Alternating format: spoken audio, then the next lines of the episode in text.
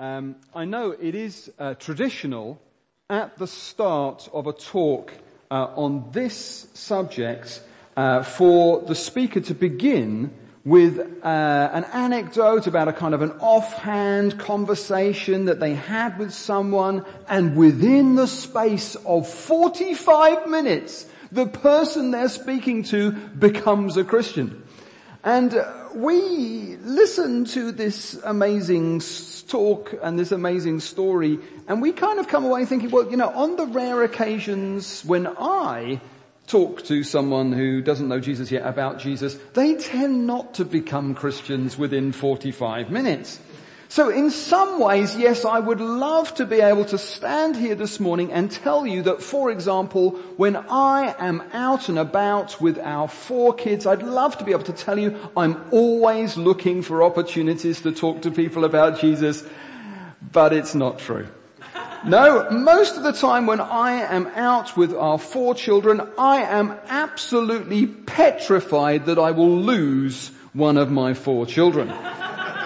So for example, I go down the swings on a Saturday and um, uh, the following day I'm planning on doing a sermon illustration at our church about how the invention of smartphones means that dads don't talk to their kids so much on Saturdays down the swings because, you know, they're on their phones rather than talking to their kids. When I arrive at the swings, there are three dads at the swings and all three of them are on their phones. You know, there's a little Jimmy's at the top of the slide saying, Daddy, Daddy, look at me, look how high I am. And Daddy's like, yeah, whatever, you know, he's just sort of, you know, on his, on the internet, on his phone. And I think, oh, now not only can I do my sermon illustration, but now I can then say, it's so relevant because only yesterday I went to the swings, there were three dads, they were all on their phones. And as I looked at these sort of lesser dads, at the, at the swings, I must admit I felt a sort of surge of self-righteousness as I considered how they, you know, weren't interacting with their children, whereas I was interacting with my children. They were absorbed in their virtual cyber worlds, whereas I was interacting with my children in the real world. And as I was thinking this, a little voice in my ear said, Daddy, Daddy. I turned around, it's my nine-year-old. He said, Dad, you gotta pay more attention. I said, what? She said, look at Emma. So, so I look at our two-year-old. I said, there's nothing wrong with her. And she said, Daddy, she's got something in her mouth. I said, Emma, you haven't got anything in your mouth, have you? Complete lockjaw, silence. I said, Emma, go, eh, go, eh. She goes, eh, cigarette butt.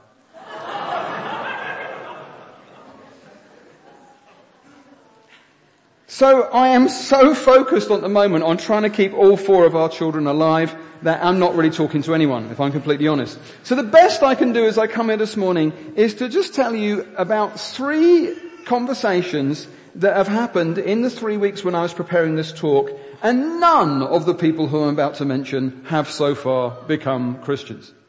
My wife sends me back to the swings, you'll be surprised to hear, despite this disaster. The different swings this time. But this time, to make it safer for our family, I'm only given charge of two of our four children. and as I'm walking, I think, right, I've got, I've got two hours with these two children, and we're going down the swings, and we're going on the bus. And so on the bus, I'm thinking, okay, what does Julia do when she takes the kids to the swings? And I've seen her down the swings, and she talks to the other parents. And I think to myself, what does she talk to the other parents about? I have absolutely no idea. So I'm thinking, well, that's obviously what I should be doing. And I think to myself, you know, if I can't be more like Jesus, I might as well try and be more like my wife. so I'm on the bus thinking about this and I think, right, what I'm going to do when we get to the swings, I will try and do small talk with the other parents. And um, if I can mention church, in the conversation without it like being awkward. If I can bring it up naturally, if I can drop it into conversation naturally without it being forced, I will. And so I go down the swings. And actually I talk to four other adults at the swings, of which two pick up on the word church. And one of them says, you know, so tell me more about your church. And so I ask them about why do you think people might come back? And so we have a conversation about why do people, after their first visit, why do they come back? Is it the sense of community? Are people today looking for a sense of community? People are more and more busy, therefore they're looking for community. Or is there something about the message of Jesus that people find appealing and attractive? So we get into What is it about the message of Jesus that people find appealing and attractive? Following week, one of my neighbors called John, he knocks on my door and invites us to a party at his house. Now this wasn't completely out of the blue because three months previously, um, I'd invited five dads in, who I know in our road to come uh, for a lads curry night. And so I've invited them and I don't know that they know each other, I just know that I know them and so I then think, well, my problem is that they work all the time and I can literally go for months without seeing these other blokes in my road. So how am I going to invite them? And I think, I haven't got their mobile numbers. I'll write them a note. So I've never done this before. So I write them a note saying, uh, dear so and so, I'm going with my next door neighbour so and so for a curry. I'm inviting these five other dads are being invited. If you'd like to come, text me back on this number. All five text back and say yes. So we have the curry night. Three months later, John, one of the five dads at the curry night, he invites us to his party. And at the party, I get talking to Simon. Simon is the friend of his next door neighbor. So I'm chatting away to Simon and I say the same thing. I drop church into conversation and Simon says, oh, let's sit down. So he obviously wants to talk about it. And I wasn't ready. I wasn't expecting him to be interested. So I sit down, he's sitting there, he's like, there's like silence. And that's the thing where I have absolutely no idea what I'm going to say. So he's looking at me, I'm looking at him, and I don't know what to say. And so, and so I just think, right, I just need to get some time. I get, so I basically try and think of all the objections to Christianity that I can possibly think of, hoping that he will say something. So I say, well, uh, Simon, um, lots of people wonder whether God exists at all. And some people think that maybe science has disproved the Bible. And some people say, how do we know anything about the historical Jesus? And some people say, well, you know, maybe we have got the Bible, but how do we know the Bible hasn't been changed? And how do we know that Jesus rose from the dead? And what about other religions? And what, how, what about suffering? Hasn't suffering disproved the existence of a good God? And so I'm going through all these objections and eventually one of them he says, oh, let's talk about that.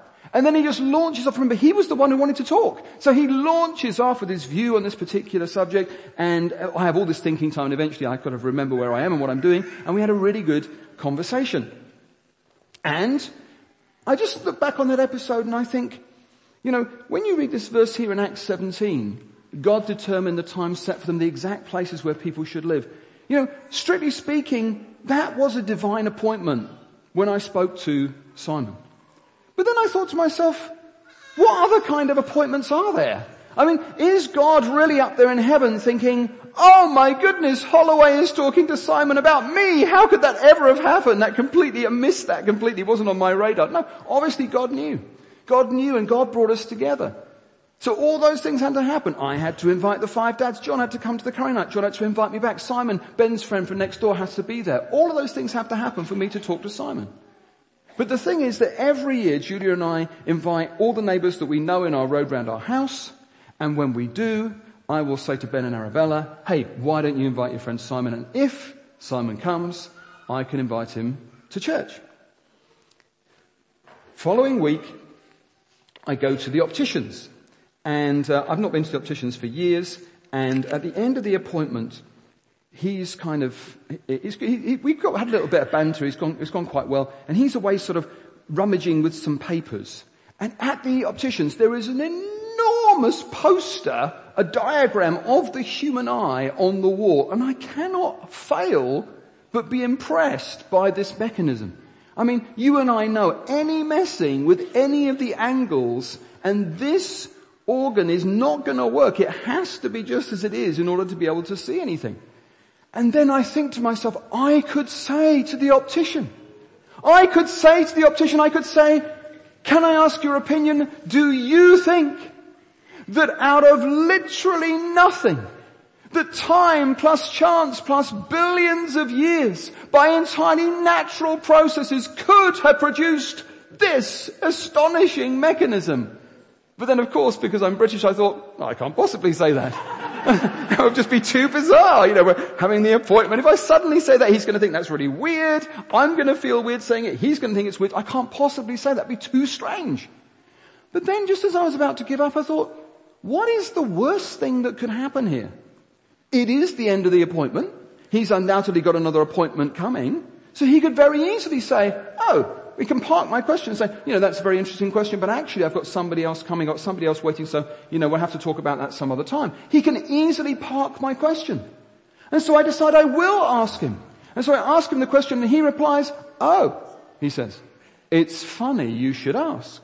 I said, why is that? He said, well, since I've qualified, he says, over the 10 years that I have been working as an optician, I have become convinced that the human eye must have been designed by an intelligent designer.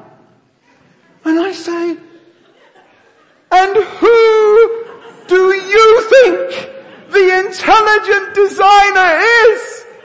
And he said, oh, he said, I have absolutely no idea. so we then had a very good conversation about whether the intelligent designer could possibly be the God of the Bible. And because we're all, I mean, this conversation, the opposition is in Boots, and because we're always going down to Boots in Putney, next time I'm down Boots, I could very easily, if I see him, I could offer him an invitation to church. And so, I think on all three occasions, I was fishing. Fishing for men. Jesus' invitation to us is, come, follow me. I'll make you fishers of men. So this is a personal journey that Jesus Christ wants to take you and me on. Come follow me. And what's going to happen as you're following me is I'm going to make you a fisher of men. So this is a good thing for us. Remember Jesus, He's on our side. He loves us, remember? He's already proved that He loved us when He died on the cross. So when He says this, He's on our side. We have nothing to fear. So I'll finish at the very end by giving you six practical, manageable, realistic things that you could do in the four weeks between now and when we meet together in November uh, for the, this, this event, The Way Home. Okay, I want to talk uh, this morning about something which you might not have heard a sermon about before. Um, Often we hear talks about why Christians must do evangelism or why Christians should do evangelism. Today I want to ask a different question. I want to ask, are there any benefits for us? What are the advantages for me of living a life, what are the advantages for you of living a life that is directed towards unconvinced people? Now let me just explain this rather unusual approach. Um, we don't tell others the good news about Jesus for our benefit. Uh, when it comes to obeying Christ's commands, we obey Christ's commands because Christ is the King. So what I get out of it is really neither here nor there. Any pleasures for me, they're secondary considerations. But today, just for the next few minutes, I want to talk about those incidental fringe benefits to us. I've never done a talk on this subject before, so here we go. The more you focus on non-believing people, five things. Number one, there'll be more joy in your life. On Wednesday, we had a leaders meeting at our church, and um, Heather Fryer was there, and it reminded me that she has uh, friends who are two sisters called Anna and Sarah Williams. And Heather befriended Anna and Sarah, this is two or three years ago, and started praying for them. Neither of these two girls at this point were, uh, they, they didn't go to our church, they didn't go to any church, they weren't Christians. And Heather says to Sarah, Sarah, you know I'm a Christian. You know that's a really important part of my life. You could come along to my church with me sometime if you wanted to. Totally up to you. I was just thinking, the first time I ever went to this church, I really enjoyed my first ever visit. You might enjoy it too. Now, Sarah Williams gets this invitation. Just so happens she's a lawyer. And the following day, her job involves her taking the papers for a trial to the courthouse. That's her role. And because this is a bit of a pressure job, she knows that the trial cannot start until she's given the papers to the barrister. So it's a simple responsibility, but it's also quite high pressure. So she sets her alarms mega early. She sets two alarms. She arranges for her friend to phone her just in case her two alarms fail. Okay. And everything, she gets up on time, she gets to the bus, and we've all had days like this. You get to the bus stop, and just everything that could possibly go wrong does go wrong. There's some waterworks or maintenance that means there are no buses running at all. So she has a long walk to the train station. All this time she's getting later and later and later. When she gets to the tubes, the, the trains aren't running. So then the, the, she has to go to a different train station. When she finally gets to the right place, she's still got a whole tube journey to go from this station to the next. And she's on the platform and she knows that there's probably no way she can now get to the courthouse on time. So she is completely stuck. And we've all had days like this where you just sort of panic. Now in this situation, she thinks to herself, there's hundreds of people on the tube platform all trying to get onto the same tubes because the tubes are up the spout. And she thinks, right, what would my Christian friend Heather Fryer do at this moment? And she thinks Heather Fryer would pray to God. Sarah has never prayed to God in the whole of her adult life. So she just, on the tube, she's standing there with the papers in her case, and she closes her eyes, and she prays to God, and she says, in her mind, she says, Dear God, if you are real, and if Heather is right, and you know, you, you, if Heather is right about you, you must surely know, God, that I am standing on this platform now, and you must surely know what, what spot I'm in, and that I've really got a problem here. So if you're real, God, please get me out of this problem in, in, in, Amen, she prays. At this moment, she opens her eyes and she looks to her right. And the man who is standing right next to her is the barrister who she's supposed to give the papers to.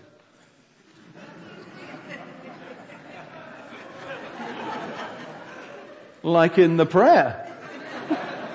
like prayer to invisible God and a real person. It's like, wow. So she just gives him and he actually says, you know, that's fantastic because now I can look at them on the track. I can sort of gem myself up before I get there. That's absolutely ideal. Thank you so much, he says. So she doesn't need to go to the courthouse. She's done her job. She can go back to the office. And so he gets on the train and all the other people get on the train. She's just standing there on the platform. And of course she thinks to herself, what are the chances? What are the chances out of all the places in the whole of the southeast of England where this barrister could live? He doesn't have to come on this train. He could come on any train. There's all kinds of different ways he might have got here. And also, what are the chances that of all the hundreds of people on this platform, even if he did come to the same station as me, what are the chances he'd be standing next to me at the moment when I pray for the first time in my adult life about a specific thing and there's the answer? And so you won't be surprised to hear she said yes to Heather's invitation to come to church. She did come to church. She and her sister both became Christians and they've been part of our church ever since. And so, I thought I'd ask Heather how she felt about this amazing thing whereby she'd been reaching out to these two sisters and both of them had become Christians. We did it at a little leaders meeting and her answer was so interesting that because it was recorded, I actually wrote it down. And she said this. Heather said, the more I prayed for Sarah to know Christ, I found myself thinking about how amazing it would be for Sarah to have eternal life. And praying regularly for Sarah brought the wonder of my own salvation front and center in a new way. Heather said, focusing on lost people has reminded me that all my own problems are in the context of me being guaranteed certain of a place in heaven. Heather said, I found it hard to stay offended and stay upset about things when I'm continually having my mind flooded with the fact that I'm going to be spending most of my time in heaven. Heather said, thinking evangelistically has built in my mind a mountain of gratitude for my own salvation. And then she said this, it's hard for the seeds of bitterness and disappointment to take root in a thankful heart. Colossians 1:27 says that Christ in you is the hope of glory. And this is an exciting, empowering verse because it shows how much God is with you, how much God through Christ is in you. And we say, yeah, but I'm not good enough. But it doesn't matter anymore because Christ in you is good enough. Can you see how much God is with you? How much God through Christ is in you? So you are the kingdom of God. When your alarm goes off tomorrow morning, when you hit the shower, Christ in you is up and the kingdom of darkness is not happy. The devil would be delighted if you didn't go to work. The devil would be delighted if there were no Christians in the media, no Christians in healthcare, no Christians in local government, no Christians in business. The devil would be delighted if all Christians lived in cozy Christian ghettos. Because, why would the devil be delighted? Because the devil knows that in John 17 Jesus didn't pray, oh God get these nice Christians out of the nasty world. No, Jesus prayed, keep the nice Christians in the nasty world. Because you are the kingdom of God. Wherever you go, God goes. Wherever you are working now, God is working. When you enter your workplace tomorrow morning at nine o'clock, Christ in you arrives and the kingdom of darkness isn't happy. Jesus is going to work in Sheffield tomorrow through you. So that's the first benefit. Second benefit, you'll live with a greater sense of your value, dignity, and purpose. One of our children uh, came home from school with an invitation to a multicultural uh, fundraising event in the school hall. And at this event, I get talking to a man who is wearing a Mexican hat, a Hawaiian shirt, and a grass skirt. I have no idea why. Oh yeah, because it was a multicultural evening. And I ask him about, you know, do you have children in the school? He says, yes, it turns out our daughters know each other. And then I say, so where are you from originally? I say. He says, oh, Iraq. So we then have a brief conversation about recent events in Iraq. And then there follows an hour of multicultural dancing. And then at the end of the hour of multicultural, I see him again. And this time I say to him, again I'm talking about Iraq, I say, would you say that everyone in Iraq is a Muslim? And he says, he starts beckoning me over for sort of like a, a secret conversation. And so I, I sort of follow him. And so we go over to the bar and we, he, he gets to the bar. He, this, is, this is what he does. He leans on the bar. He looks both ways. He checks that the coast is clear. And he says, I have completely rejected Islam. He says. So I lean on the bar. I check that the coast is clear. I look both ways and I say, so have I.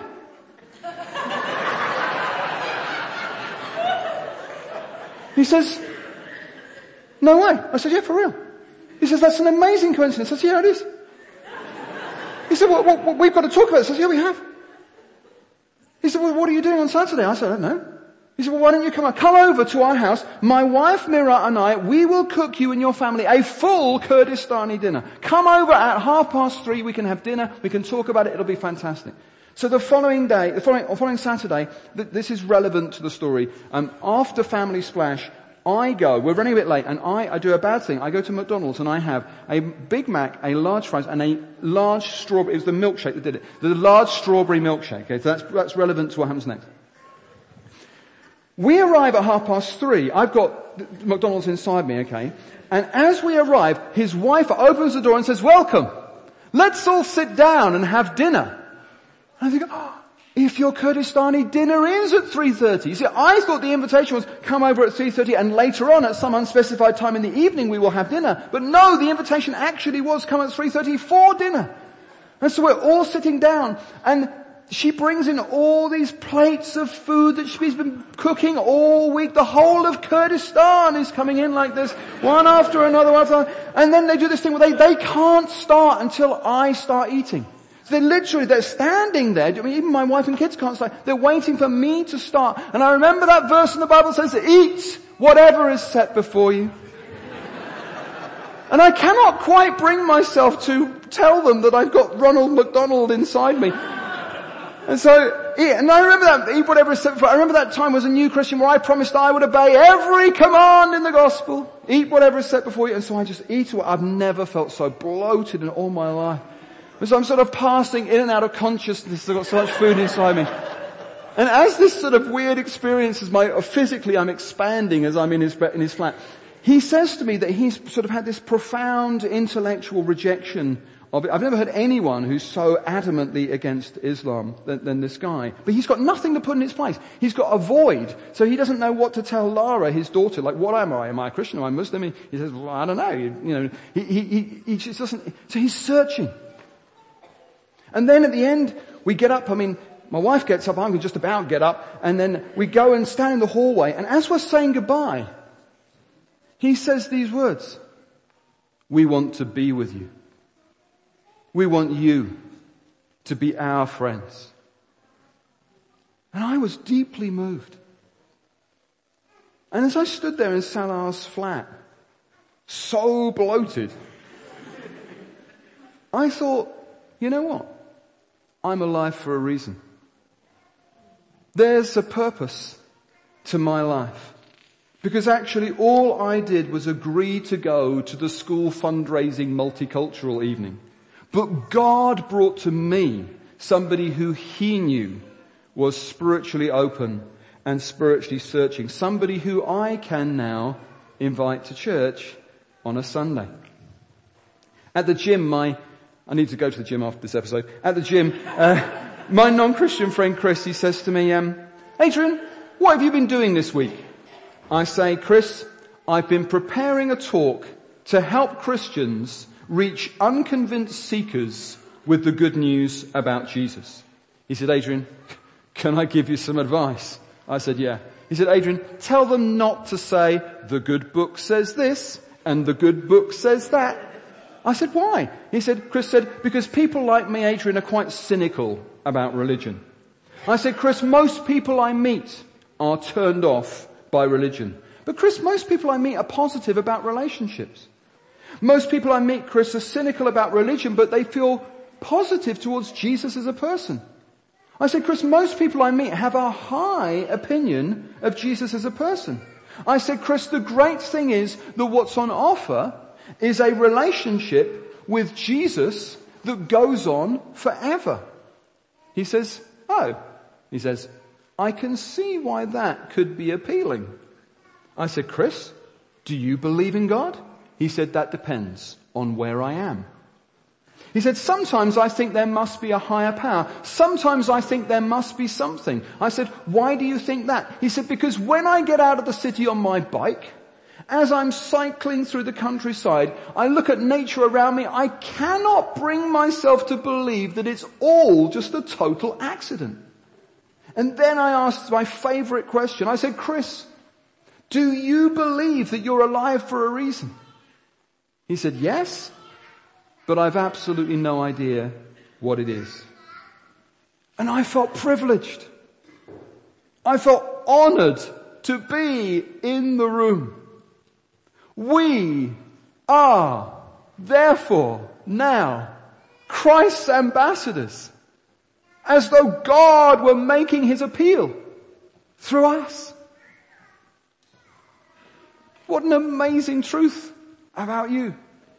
You might want to just enjoy thinking for a moment about being a British ambassador. Julia's sister has uh, got a friend who's recently been appointed as a British ambassador.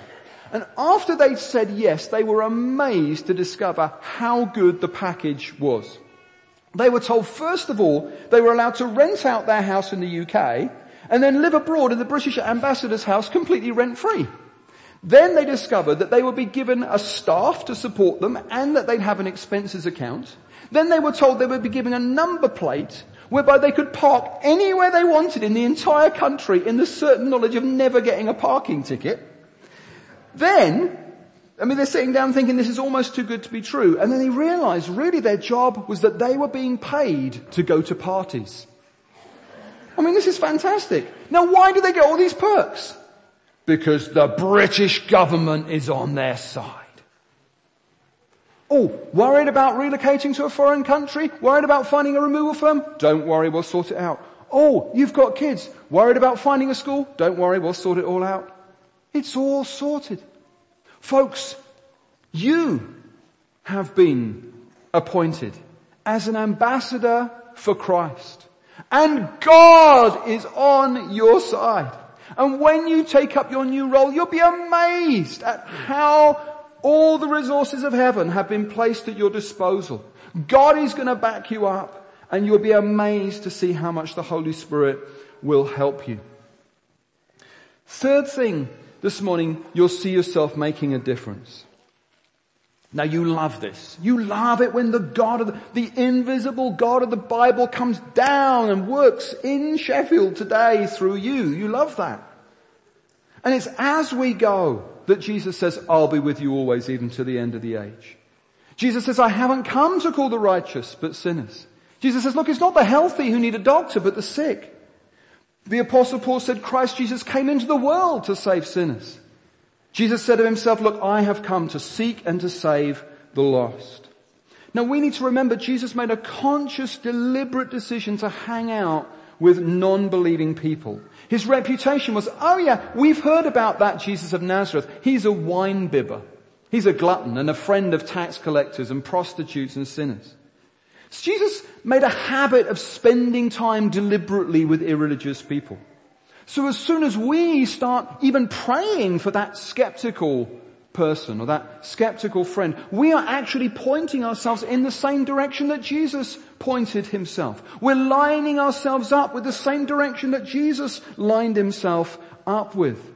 As we prioritize unconvinced people, all the resources of heaven swing in behind us and God is cheering us on. It's just as clear in John 20, 21, as the Father has sent me, I'm sending you.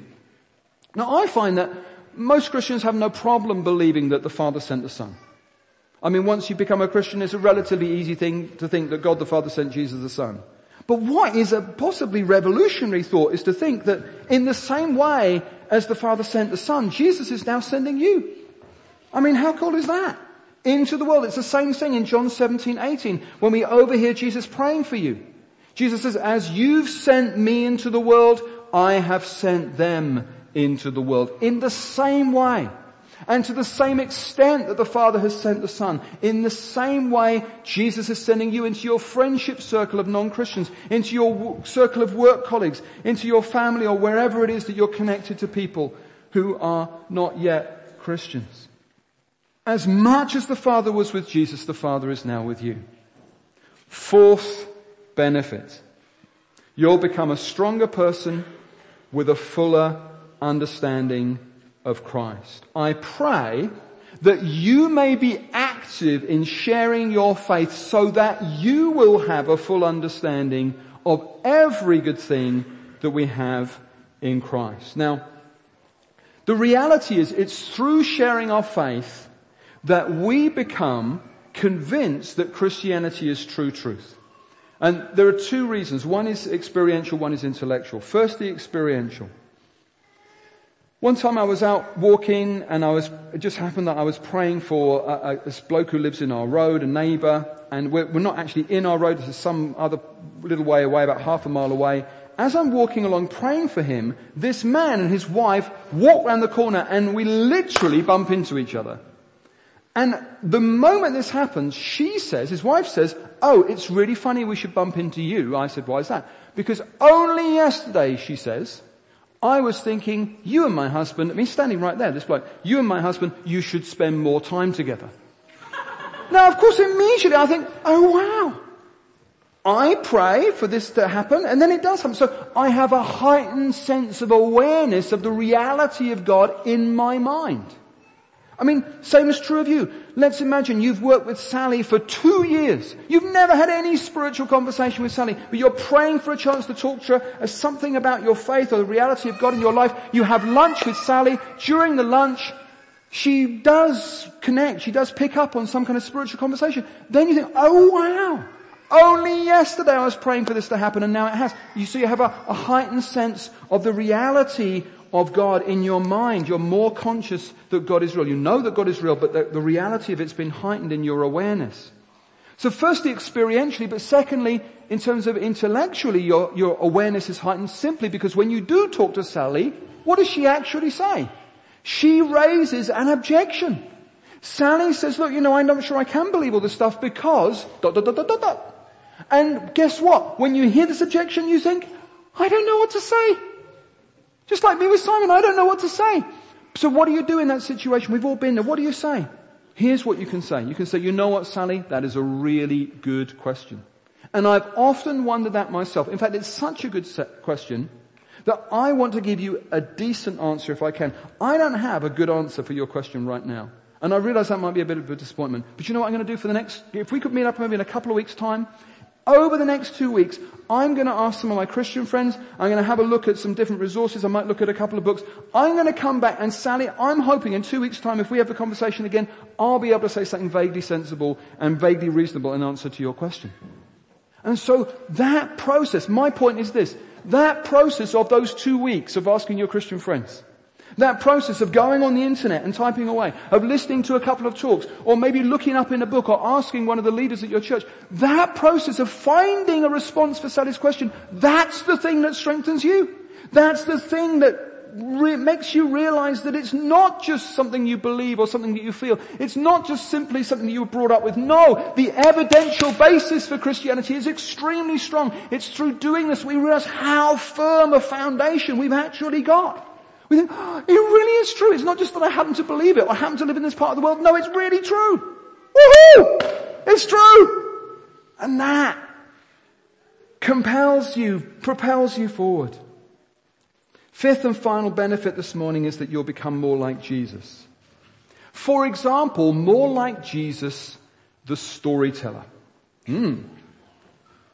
For example, Jesus drew people to God by telling stories.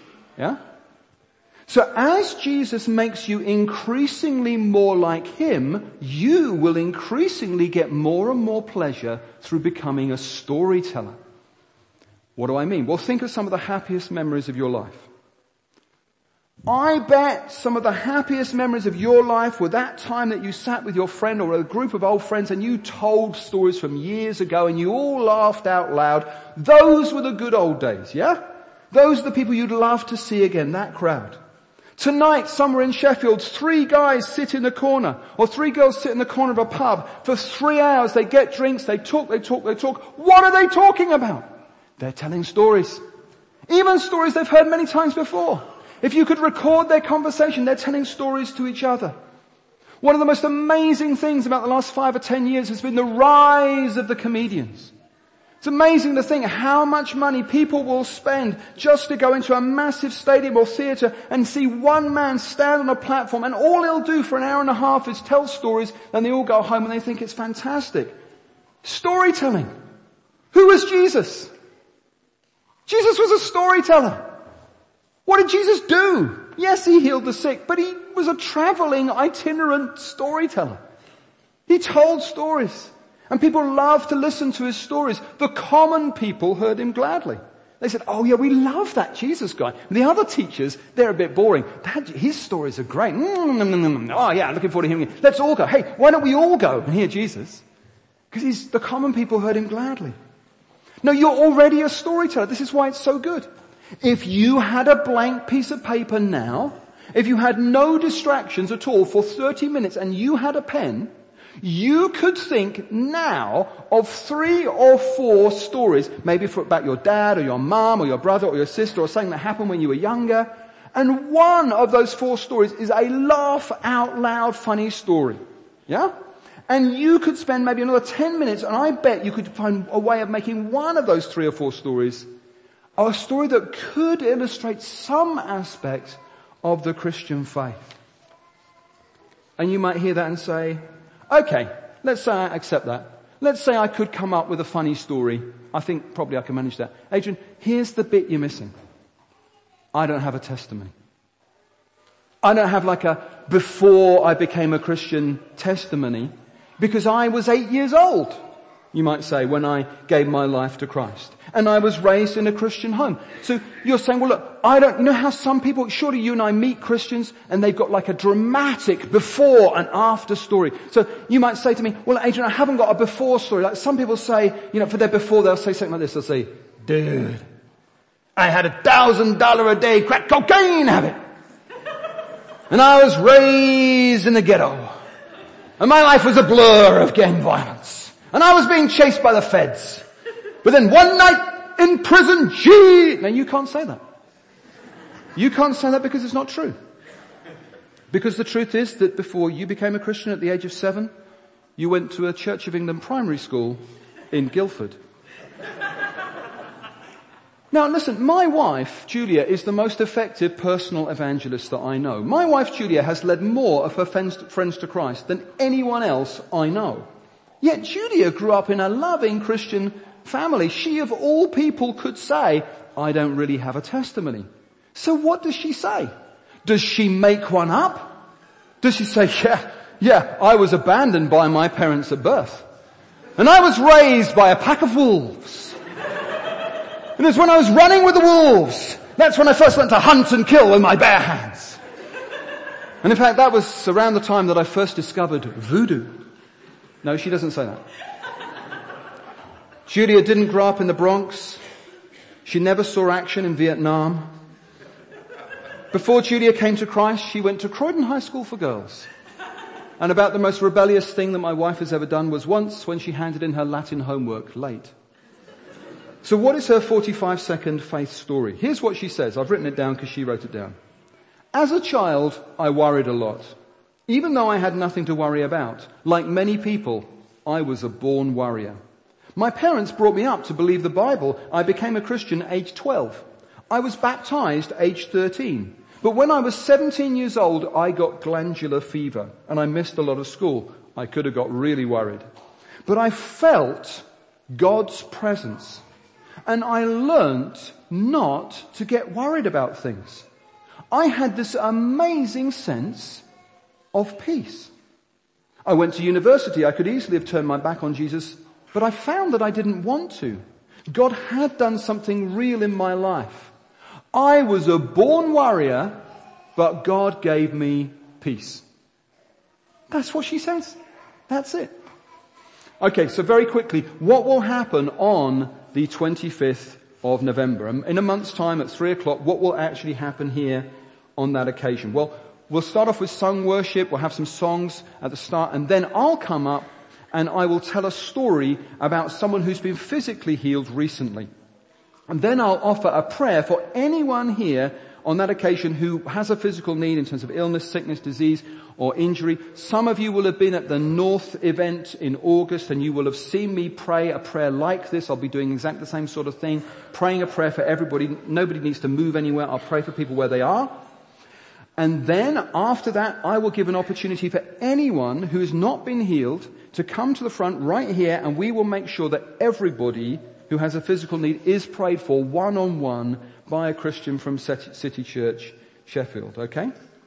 Now you might say, okay, well, you know, you, you, you're going for this guest event or this event that's focused towards those who aren't yet Christians. Why include healing? I mean, you don't have to put healing in the mix. Why would you go for healing? Well, a number of reasons, I suppose. One reason would be that one of actually the main ways that Jesus showed God's love and compassion for people was by healing the sick. And actually, the first Christians, again for them, one of the main ways they showed God's love and compassion for people was by healing the sick. So it would certainly be a biblical thing to include in an event like this. And second reason is because this isn't an exaggeration. There are literally hundreds of people in Sheffield who, if they were to receive an invitation to an event like this, they would be genuinely grateful and there are many who would seriously consider coming and there'll be many who would come. Why? Because they have a physical need. They actually have got a physical need. And they would actually quite like some genuine, sincere Christians to pray for them in the name of Jesus. They would actually appreciate those five or six minutes when a couple of really nice people who are for them and want the best for them pray for them in the name of Jesus and stand with them in the suffering that they're going through. They think that would be great. So it seems sensible, seeing as Jesus does heal today to give people who'd like to have the opportunity the chance to receive prayer. Okay, fair enough. Why pray for the sick before the sermon? I mean, you could do the talk on the way home. You could do that, that that's obviously the title of your talk. You could do the talk, finish the meeting, have tea and coffee, and then people could come and be prayed for afterwards. Wouldn't that be just as good? Maybe it would be just as good. So why pray for the sick during the worship before the preach? Again, one reason could be because it does seem to be something that happened in the New Testament. Often in the Gospels, you'll see Jesus initiating a healing and then will teach off the back of it. And in the book of Acts, there are occasions when People will be listening and then somebody's healed and then they really listen and they kind of lean in and they want to hear what's this all about. So the healing kind of heightens people's interest and expectancy and they pay much more close attention to what's being said about Jesus the healer. I've done many of these kind of events. Often I've found I'll be praying for people at the start in a kind of a, like a blanket prayer and I'll say, hey, if anybody's healed, just raise your hand and there'll be two or three hands and two or three people will come up and I'll give them the microphone. This has happened many times. I'll say, hi, what's your name? And well, what was the problem that you had? And what's the situation now? And they'll tell how they were healed, like in a fairly confident, impressive way and everybody's kind of clapping and positive about it all. And I'll think, oh, well, you know, they spoke really well. Maybe they're like one of the leaders or maybe they're even one of the elders in the church, but I haven't met them before. And then later on, I'll be doing the evangelistic sermon. I'll say, I'll give an invitation for people to respond to become Christians. And the same person will raise their hand and come to the front to become a Christian. I think, oh, obviously he's not one of the elders in the church.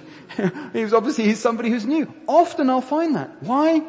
Because it's the new people who are there for the first time. Often they are the ones who are healed. Which is kind of what you'd expect if that was one of the reasons why Jesus healed people in the first place, to show the kingdom of God and God's love to people who haven't yet experienced Him. So often we'll find it's those kind of people who will be healed and therefore, if you've been healed in the worship, you are going to be listening to the sermon in a completely different way if you're not yet a Christian from the way you would be otherwise. If you've, if, like last, last Sunday, there were two people who were healed who both have had a 14 year problem, a, a struggle for 14 years. It came to an end. Those folks, when the sermon comes, are absolutely zoned in. You know, I'm going to focus on what you're saying about this Jesus because I've just experienced healing. So there's got to be something going on here. Two more questions. Adrian, this is all well and good. What about those who aren't healed? Hey, isn't that a really good question? Well, it is, isn't it? It's a massive question. This is a huge issue for us. In fact, this is such a huge issue that personally speaking, for the first 15 years of my Christian life, I hardly ever prayed for people to be healed physically. For this very reason. I didn't want to raise their expectations only for them to be dashed. I didn't want to have my own expectations raised for my own expectations. I didn't want them to go away disappointed and me to go away disappointed. So I thought, hey, we can avoid all the disappointment by not praying for the sick at all. So I had 15 years of not praying for anybody to be healed. And I could carry on, there's a lot of other, you can still, you can still preach the good news, still preach the gospel, you know, it's, it's all fine. But you know what? In recent years, since I started to pray for the sick, I discovered something which surprised me.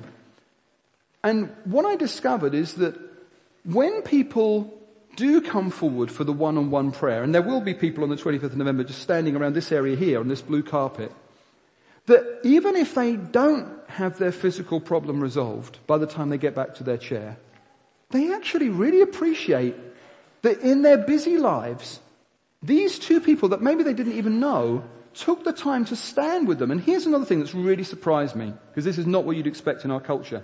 They appreciate the physical touch. You know how Jesus healed through, sometimes he healed through the laying on of hands or Jesus touched people? Even that, somehow God uses that as an expression of concern. Why? Because there's not a lot of tactile, this is Britain, there's not a lot of tactile stuff going on. And people appreciate the fact that somebody stood with them, prayed with them, showed genuine concern, and they think, wow, that's amazing. You know, I was able to come along. They showed genuine concern. They prayed about the situation. They stood with me. I feel better as a result. And people genuinely appreciate that and I want to give people that opportunity. Final thing that will happen on this, uh, the 25th of uh, November is that we will do, uh, I'll do at the end uh, an evangelistic talk. This will explain the gospel. I will try my best, folks, to make it interesting, engaging, humorous. My whole goal is that every single person's attention will be held through the entire message, that everybody will not just think that I believe Christianity is relevant, but that actually feel like, oh, I did understand what was being said. I can see how that might be relevant to my life. And at the end of that time, I will give an invitation to respond. Now here's how I'm going to do it. I will say, okay, I'm going to pray a short prayer. And if you want to make that prayer your prayer, raise your hand. And then if you have raised your hand, I'll ask people to come to the front because we'd love to pray with you if you'd like us to. And I will tell people at the very start of the talk that is exactly how we're going to end. So all through the time I'm speaking, everybody will know there'll be a 30 second prayer at the end. It's going to be a response prayer. I'm going to be asked if I want you to raise my hand. Then I'll be asked to come to the front. So everybody will know exactly what to expect. Folks, I want to say to you guys today, I'm to try my best and I am confident that it won't be a cringeworthy experience. That this event, if you bring your friend, you will not be with your head in your hands and your pew thinking, oh my goodness, I can't believe I brought so and so. You're not going to be dying a death and like avoiding them in the road for the next two years and kind of sending them massive Christmas presents to try and get their favor back. It's not going to be like that, okay? So it's going to be okay. It won't be cringeworthy. It won't be awful. You won't be dying a death. No, I think that your relationship with your friend will go up a level. It will not be a bad experience for your friend if you invite them. It'll be a good experience. Fantastic. Maybe the band would like to come and join me. I'm going to mention six quick possible next steps for you as I close. Six things you could do in the next four weeks and you'll be pleased to know several of these don't involve talking to anyone. Okay? You can just do them on your own, but it could help. First thing you could do on your own doesn't involve talking to anyone. You could do a little task where you get a blank piece of paper and you could write down your faith story in a hundred words. I read you my wife's 45 second faith story earlier. Now, you don't have to talk to anybody. You could do this on your own. Better still, you could do it with a Christian friend or better still in your small group. Just write it out. Why is that a good thing to do? Because for the next four weeks, you're going to be praying, Lord, I don't have anybody that I, to be honest right now, I don't think I'm going to be inviting anyone on the 25th of November, but God, you're real, and I know that we should reach people for you, and I know that you're a wonderful God. So when you've just the day before written out your faith story, then if somebody does ask you a question, you are ready to go because only yesterday you wrote it out. Maybe do it with some friends. You can pass them around and when you pass them around, your friend will say to you, oh look, if I were you, I wouldn't go in on that angle.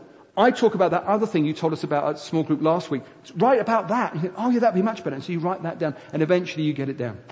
Second thing you could do. What if you're thinking, okay, look, I don't really know anyone in Sheffield who's not a Christian. You know, maybe uh, you don't feel you've really got anyone you're connected to. Well, here's what you can do. Again, take a blank piece of paper and write down on this piece of paper some headings. Work, family, school, neighbours, other, and then under those headings, take two or three minutes, just write down the names of every single person who you know in Sheffield who doesn't know Jesus yet. Yeah, but they're not close friends. Don't worry about that. Just write down their names. So anyone you know who, who's not yet a Christian who lives in this city, just write their names down on the piece of paper. What's the point of that? The point of that is at the end of those two or three minutes, you no longer think, I don't know anyone. Now the issue is you do know people. You might not know them well enough to invite along to this in four weeks time, but you do know people. Adrian, I did the brainstorm diagram. I did the two or three minutes. There are only two names because I've only moved to Sheffield two weeks ago and I work for a Christian charity. Okay, here's what you do. What you do in that situation is what you did last year. You say, okay, what do you enjoy doing? What do you mean? What, what do you enjoy doing? Do you like basketball, basket weaving, uh, rollerblading? Do you like books, book clubs, films? What is it you love doing? And you say, oh, uh, I like fishing. Okay, you can go on a website or motorbike maintenance or whatever it is. You can go on the internet tonight and find people who live near you who love doing what you do and you can have a shared interest, you can get to know them, and who knows, maybe in the future you could invite them along for something like this. Couple more things and I'm done. Ask God in prayer about our fear of offending our friend. There will be, I'm going to guess, 25% of people in this room right now who are thinking, actually I could invite someone. But you know what? I don't know how it's going to go and I don't know whether our relationship's going to go backwards or forwards through me suddenly inviting them to this thing. Well, here's what you can do. You can pray about it. One of the most famous evangelistic books ever was written by Rebecca Manley Pippert. It's called Out of the Salt Shaker and it starts with her in exactly your situation. We've all been there in this situation. And she's with her friend Mary and she thinks, oh, what am I going to do? If I invite Mary, what's going to happen? And so Here's what she does to resolve the situation. This is how the book, the most famous book on conversational friendship evangelism ever starts with this illustration. She says, what I did was this. She says to Mary, Mary, you probably have some idea of how much I would love you to have the same experience of coming to know Christ that I have had. But Mary, could you please do me a favor? I really need you to do me a favor. Mary, if I ever come on too strong, if I ever give you cause for offense unnecessarily, if I'm ever too over the top, Mary, could you do me a favor? Could you just tell me? And then I'll know.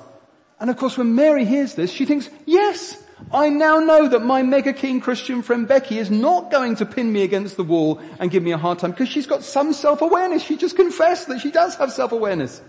And plus Becky's thinking, this is really good because now I can carry on talking freely to my friend Mary. And if I'm coming on too strong and if I'm blowing it, she's going to tell me. It's a win-win. So you can pray, just like Becky did, and that could be a way forward for you. Remember, penultimately, in every crowd of a hundred people, one person in that crowd is thinking there's got to be more to life than this. And finally and lastly, whatever else you do, even if you don't invite anyone to this guest service, take some of these, take a fistful of them as you leave in the foyer, as you go today. Why? Because you can use these in ways that you probably never thought. Well, here's what you could do. You could take two to work. And you say, Adrian, you don't understand. There is absolutely no way that realistically I'm going to be inviting anyone from work to this. Okay? Fair enough. Don't invite anyone. Not a problem at all. Just bring two and leave them on your desk if you have a desk. And then maybe somebody in the next four weeks will come over to your desk and they'll say, oh, What's the way home? What's that? And you can tell them, you know, seeing as they ask, you can tell them what it is. Or maybe they'll come to your desk and say, oh, do you go to church? My sister goes to church. And uh, you know, you never knew this person somewhere else in the department and all of a sudden you're in the conversation. Or keep them by the door at home and maybe someone will, you'll buy something off the internet, somebody will deliver something to your door and you might say, Adrian, you, you don't know me. I'm not the sort of person that would give an invitation to a Christian event to a complete stranger who's delivering something and I'm signing for it at the door. You don't have to. Just leave them by the door. For all you know, that person that the previous day could have been invited along to this event by their friend who is a member of this church. And then the next day they see the same invitation in your house and they drive away thinking, maybe someone's trying to tell me something. Yeah? That's what God does because God has determined the exact times and places where people should live. And He's done it all so that men would reach out to Him and that they might find him. And there are hundreds of thousands of people that are going to be saved all over the world before Jesus returns. And one day every tribe, nation and tongue will hear and every single language group, every single ethnic group will be represented around the throne of God. Do you believe it? Let's stand, shall we? Father, we just thank you for